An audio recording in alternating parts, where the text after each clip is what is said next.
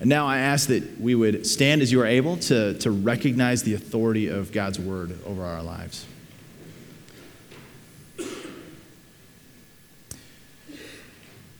These things I have spoken to you while I am still with you. But the Helper, the Holy Spirit, whom the Father will send in my name, he will teach you all things and bring to your remembrance all that I have said to you. Peace I leave you with, my peace I give to you. Not as the world gives, do I give to you. Let not your hearts be troubled, neither let them be afraid. You heard me say to you, I am going away, and I will come to you. If you loved me, you would have rejoiced, because I am going to the Father, for the Father is greater than I. And now I have told you before it takes place, so that when it does take place, you may believe. This is the Word of God. Have a seat.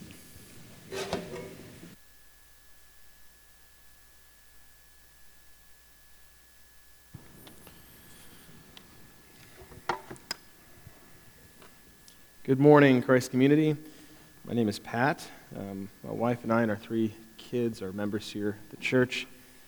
It's my privilege this morning to speak from the Word of God. Advent is, uh, those of you who know me, my favorite time of year. Um, and these topics that we're speaking on uh, joy and peace and love and hope all find um, such great truths in the Word of God. But when you think about peace, what typically comes to mind? Typically, the opposite of peace for most people is something like war or chaos. I looked at good old Webster, and he says that peace is the state prevailing during the absence of war, or harmonious relations and freedom from dispute, or the absence of mental stress and anxiety. All of these are good things. When I think about peace myself, I think about my home. Those of you who have been to my home during the day may not immediately think that peace is what describes it. Certainly not when the kids are playing tag or chasing each other with Star Wars swords or playing tag with Star Wars swords. Peaceful typically isn't the first thing that comes to mind when there's loud noise and energy on display. However, before 6:30 a.m. and after 7 p.m. or 7:15ish, my home turns into for me at least a peaceful retreat center. My wife loves to give everything in our home a place and she saves me really from my fear of chaos and disorder. She's created one of the most restful living rooms that I know of. At night, often Christmas music is playing on the speakers, sometimes as early as July. There's a fire crackling, real wood, so we can hear the crackling. We'll have a nice glass of wine or tea, grab a fluffy blanket, blanket of which there are many, and just sit and rest in what feels like peace. And Pam and I have often talked about our longing individually for home.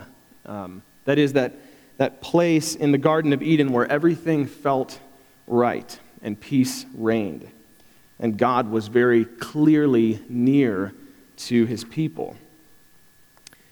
You all may have other ideas of what exactly peace or peaceful really looks like. But when we think about peace on a day to day basis, often what we're talking about is a circumstantial peace, a peace that was created by moving things that threaten to bring chaos or stress or war or anxiety, like we mentioned before. Well, today's passage and our theme for the second week in Advent has a different kind of peace in mind. It's a peace that is not circumstantial. Rather, it's a peace that stands above circumstances, a soul peace that only God Himself is actually able to offer us as a gift. See, on the night that Jesus was born, Luke recounts in his gospel that the angel of the Lord said, Glory to God in the highest, and on earth peace among those with whom he is pleased. The King James Version translated it in a way that's probably really familiar to us. It says, Glory to God in the highest, and on earth peace, goodwill toward men. See, the hope for peace has existed before time began.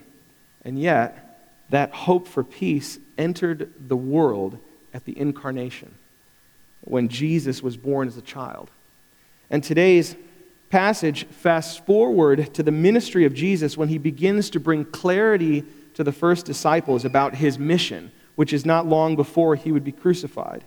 And our task this morning is to generally ask one overarching question How does God, through Jesus, offer true soul peace to those who call him Lord?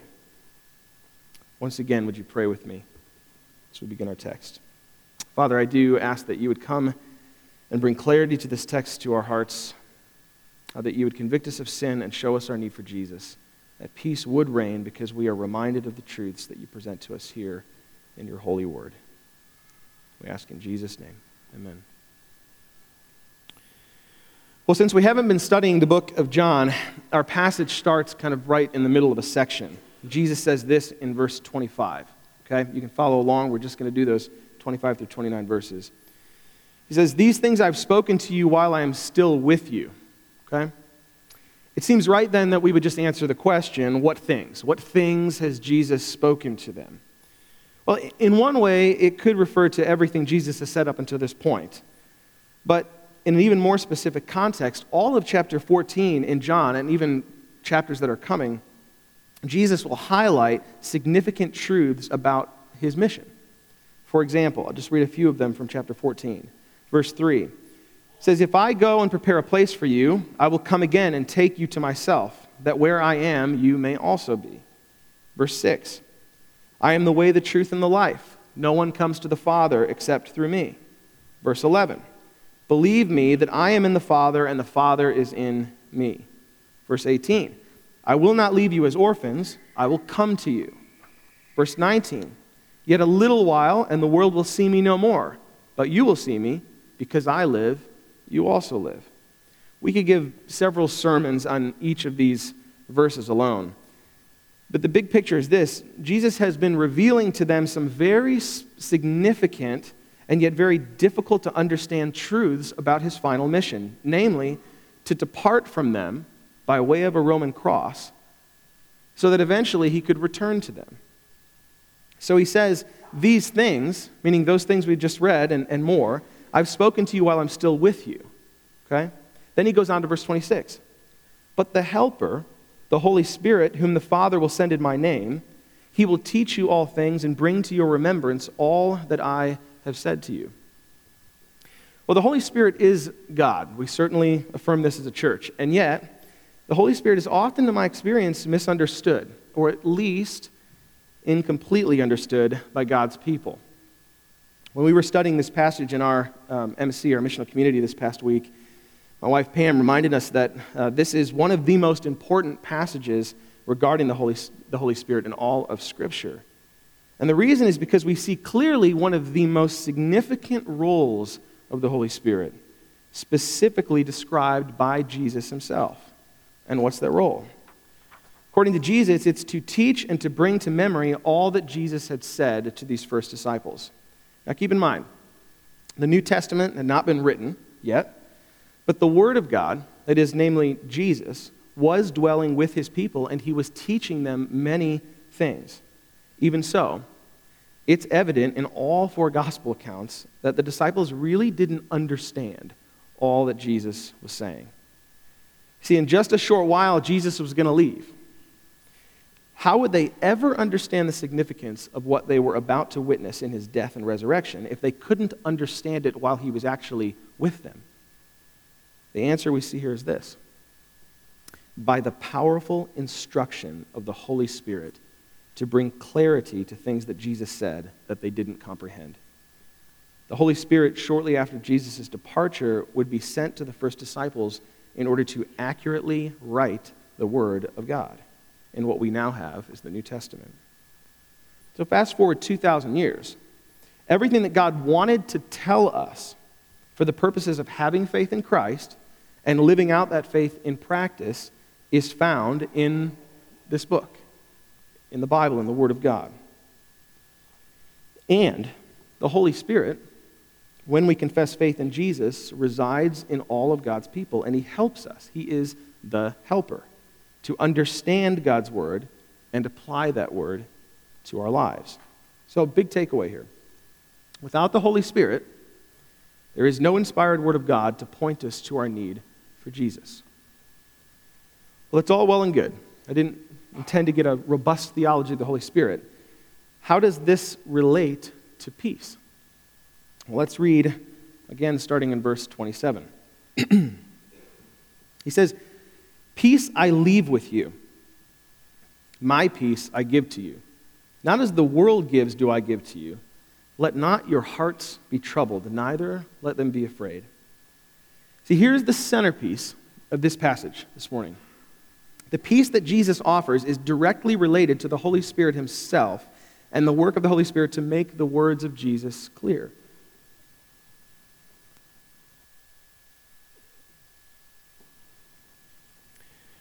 We're going to come back to this verse in a few minutes to understand peace more fully. But for now, let's continue in verse 28 to see what surrounds this verse. Jesus continues You heard me say to you, I'm going away, and I will come to you. If you loved me, you would have rejoiced because I'm going to the Father, for the Father is greater than I. And now I have told you before it takes place, so that when it does take place, you may believe. So look at what, look at what Jesus says. Let not your hearts be troubled, neither let them be afraid. Why does he say that? Why might their hearts be troubled or afraid? Another way of thinking about this in context would be why might their hearts have been struggling to have peace? Well, because verse 28 says you know, they've been following Jesus for quite some time now, and he told them he's going to leave. No one gets it. It doesn't make sense which must have made his comments about peace even slightly more confusing to his followers. So when Jesus says, Peace I leave with you, scholars would suggest that that particular word would have been a customary Jewish word of farewell. And then he says, after he says, Farewell, my peace, my peace, I give to you. So here you have Jesus saying, Don't be afraid, but I'm going to leave. But when I leave, I'm leaving you my peace. The emphasis here is on my. See, when Jesus leaves, the disciples would receive the peace of Christ himself. And he's telling them all these things according to verse 29 so that when he does leave, that they will believe. Because now they don't believe. They're following Jesus because he's the most significant teacher they've ever known, but they don't yet understand. If they did understand, if their love for him was complete, Jesus tells us that they would have rejoiced that he was going away. In order to believe, they needed Jesus to leave so that the Spirit would come and help them understand all that he had taught them. Okay, so that's, that's the context. That's what's happening in the text. Jesus is explaining to them that he's going to depart. He promises them the Holy Spirit to help them understand what he has been teaching, and he reminds them that it's good that he goes to be with the Father. So now we're going to go back to the central verse in this passage and see how all this gives us the hope of peace. So Jesus says in 27, again, Peace I leave with you, my peace I give to you. Not as the world gives, do I give to you.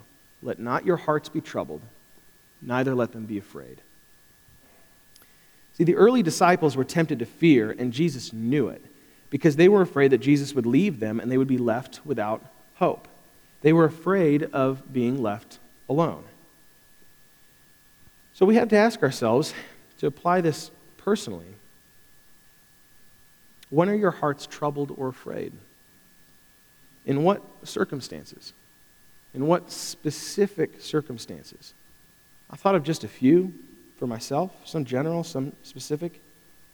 Let me tell you where my heart's troubled or afraid. My heart is troubled when my life feels out of control, which, shocker, we have very little control over most things. My heart is afraid when I face trials that feel overwhelming. And though I can say, because I, I know the word that God is good, I struggle to actually live in light of that goodness.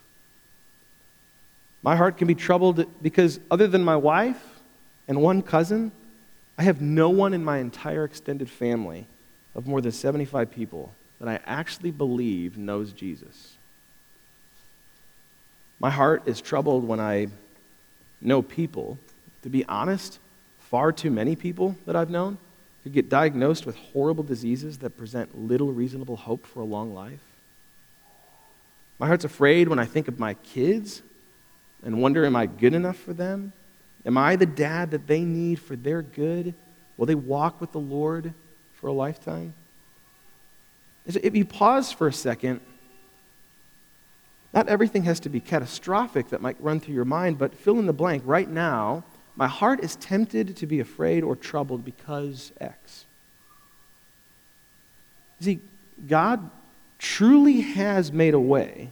In fact, He longs for us to know peace, a soul peace that stands above and beyond all the circumstances of our lives. But what is the peace of Christ? When He says, My peace, what is it and how do we get it? Well, Jesus tells us first what it's not. It's not like the world's peace. Remember, I mentioned earlier when I think about peace, I think about the absence of chaos or noise.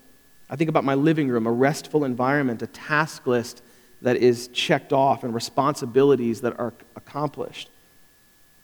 And certainly none of those fears would be present that I mentioned before. The peace of the world is circumstantial. That's what it has to offer us. And in many ways, it can be avoidant. But the truth is, all of us, because of our sin nature, are addicted to that kind of peace in some way.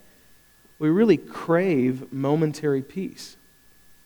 But here's the problem it's absolutely true that our attempts at securing peace for ourselves ultimately will disappoint. I'm sure you've experienced this in your life. So, what we need and what Jesus offers is a soul peace, an S O U L, soul peace that exists regardless of our circumstances. And He offers it to us as a gift. And before it will rule our lives, we actually must receive it as a gift. Romans 5 1 says this Therefore, since we have been justified by faith, we have peace with God through our Lord Jesus Christ. See, first and foremost, peace for Christians is peace with God because Christ has paid the penalty of our sin by being hung on a cross in our place. Any attempt at pursuing peace before we confess that Jesus died is for us is momentary and ultimately hopeless because it doesn't deal with the foundational problem that we have which robs us of peace, that being our sin our rebellion. There was peace in the Garden of Eden, perfect peace, but sin destroyed that. And our ultimate problem is that we are not at peace with God if we do not trust what Jesus has done in our behalf. The early disciples didn't get why Jesus came, they didn't get why he had to leave, but thanks to the Holy Spirit, we do. He came, Emmanuel, we sung of this, to dwell with us and ultimately to die for us. But if you have this peace with God, by God's grace, you can weather a multitude of seemingly chaotic, intensely difficult trials and circumstances of life. Jesus is not at all interested in making our lives peaceful by removing circumstantial chaos and trials. Real soul peace is not separated from the person who embodies it, Jesus.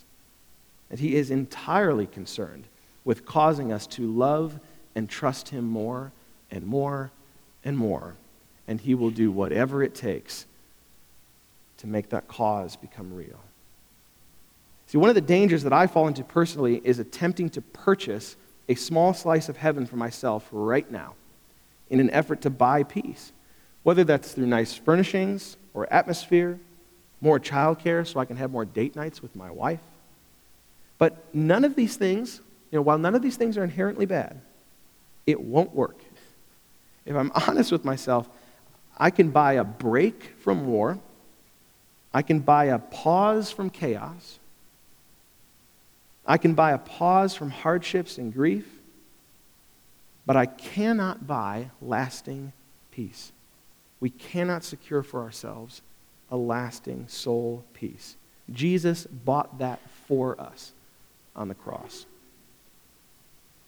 So we don't live in the Garden of Eden anymore. We need something more than strategies to create peace. We need the Prince of Peace to be born as a child, to live a perfect life, to then give his life as a ransom for ours. That secures our peace with God.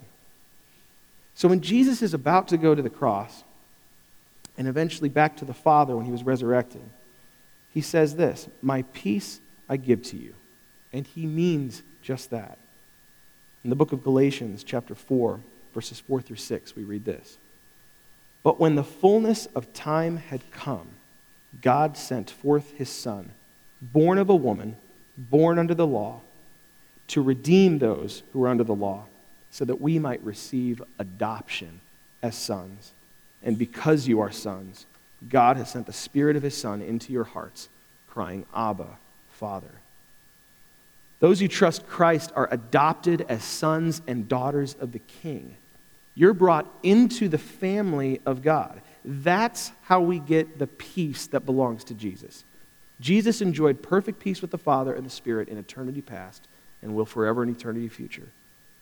Now, as Jesus speaks in our passage, the Spirit has been given to us, and as a result, those who trust in Christ have been adopted into his family of perfect peace. Jesus did not have an untroubled life. He did not have a stress free life or an easy life. Jesus had an incredibly difficult, pain ridden, and trial filled life. Yet, he remained the Prince of Peace. His life was marked by peace because he trusted his Father, and that trust was unshakable. He trusted in the promises of God. The trust in the sovereign goodness of his Father is what allowed him to endure the cross on our behalf. And because he did, having reconciled us to God, this is where this, this passage takes on a whole new meaning for me. Because he did, he secured for us what Philippians 4 7 says. He gives us the peace of God which surpasses all understanding. And that peace, as it also says, will guard your hearts and your minds in Christ Jesus, no matter what seeks to rip your peace away. But please know this the Holy Spirit that dwells in you, if you trust Christ, does not bring ongoing peace apart from the Word of God. That's what he was telling his disciples. They needed to understand the gospel, the good news of all that God was for them in Christ. Jesus has purchased for us a peace that surpasses understanding, but as our time in Hebrews the past several weeks should remind us, if you want to experience the fruit of that peace in your life, the rock solid peace that calms your soul in the midst of storms, you have to fight daily to know the Prince of Peace from His Word. We must fight with the help with the help of the helper, the Holy Spirit, to remember who we are, to remember what Jesus has given to us, what He has accomplished for us. Only then will we believe that, as the Scripture says, in all things God works for our good. Only then will we be able to rest in the midst of chaos and war, where we won't be tempted to seek momentary peace before we seek soul peace. See, we're forgetful people. I am. Real soul peace is yours in Christ, and we can thank God who sent the Spirit to help us to remember the promises of God. In this Advent season, I pray that God would help us remember why God came to dwell. See, Jesus saw us in his fear, just like he saw his disciples in their temptation to fear. He knew that our hearts would be tempted to trouble. And he didn't just say, calm down, have faith.